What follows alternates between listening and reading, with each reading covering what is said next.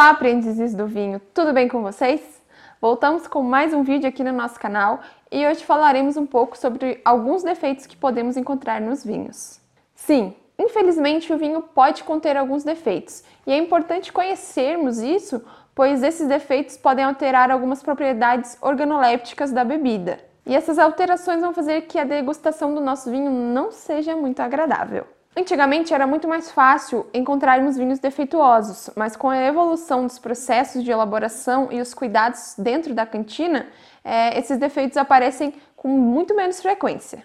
O surgimento desses defeitos podem estar relacionados com alguns critérios, como a elaboração desse vinho, a falta de higiene durante o processo de elaboração, o armazenamento e até a rolha que é utilizada. Outro fator que pode causar defeitos nos nossos vinhos é a forma como a gente guarda eles em casa. Se a gente deixa eles muito expostos à luz, isso pode também fazer com que o vinho perca a qualidade. Então vamos lá, vou explicar alguns defeitos que podemos encontrar nos vinhos, quais as características que esses defeitos possuem e o que causam eles. Vamos começar inicialmente falando do excesso de dióxido de enxofre no nosso vinho.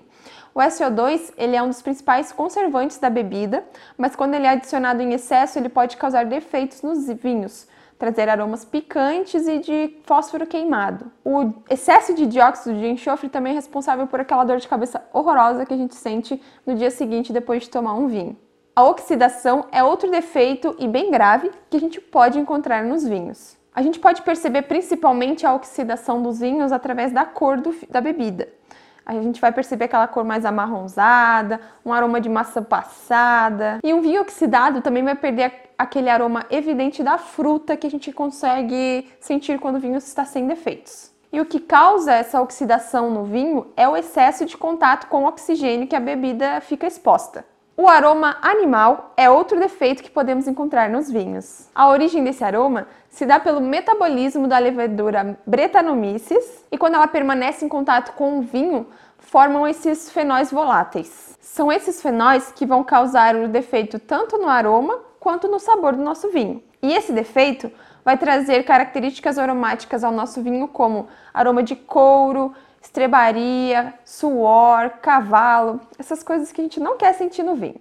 Outro defeito que hoje em dia ele já não é mais tão comum, mas que já foi bastante, é quando o vinho está avinagrado. Aposto que a maioria de vocês já ouviu alguém falando sobre o vinho estar avinagrado. Esse defeito que acontece no nosso vinho é quando bactérias acéticas degradam o álcool que lá está presente e formam ácido acético e gás carbônico. Outro defeito que acontece também é o gosto de mofo. Esse defeito acontece quando as uvas são armazenadas onde esses fungos filamentosos estavam presentes, o que resulta em aromas e sabores de mofo no nosso vinho. Outro defeito que também já foi muito comum, mas hoje em dia não é mais tanto, ele acontece hoje em dia em pequenos produtores que não cuidam tanto da sua produção, que é o gosto de papelão. Ele vai trazer ao vinho aquele cheiro de celulose e ele é causado pela utilização de placas e filtros feitos com esse material. Mas essas placas transmitem esse aroma de celulose quando elas não são bem higienizadas. Então, quando o vinho passa por essas placas e filtros, que não estão bem limpos, acabam adquirindo esse gosto de papelão. O bouchonnet é outro famoso defeito dos vinhos. E esse defeito é quando o nosso vinho apresenta gosto de rolha. O composto responsável por esse defeito pode estar presente tanto na rolha, como na barrica de carvalho ou até no local onde esse vinho foi armazenado. Então você não vai necessariamente encontrar esse defeito apenas em vinhos com rolha de cortiça. Vinhos com tampas de rosca também pode apresentar o bouchonnet. A gente consegue identificar o bouchonnet no nosso vinho quando ele perde aquele aroma frutado e passa a ter apenas aquele cheiro de porão úmido, bolor, mofo. É horrível.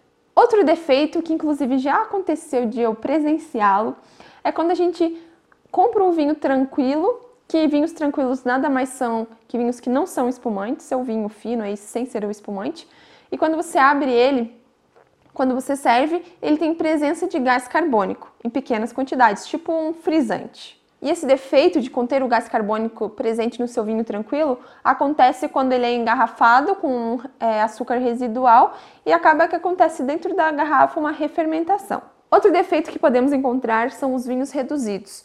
Isso acontece quando compostos sulfúricos se desenvolvem no vinho quando ele tem pouco contato com oxigênio.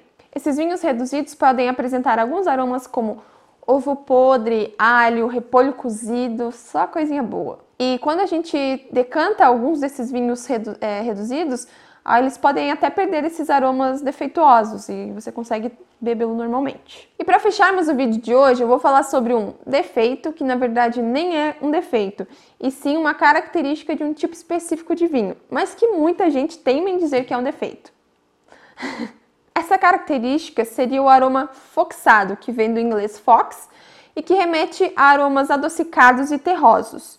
Os europeus costumam associá-lo com o pelo da raposa, com aquele aroma do pelo da raposa. Esse aroma aqui no Brasil nada mais é do que o aroma do suco de uva.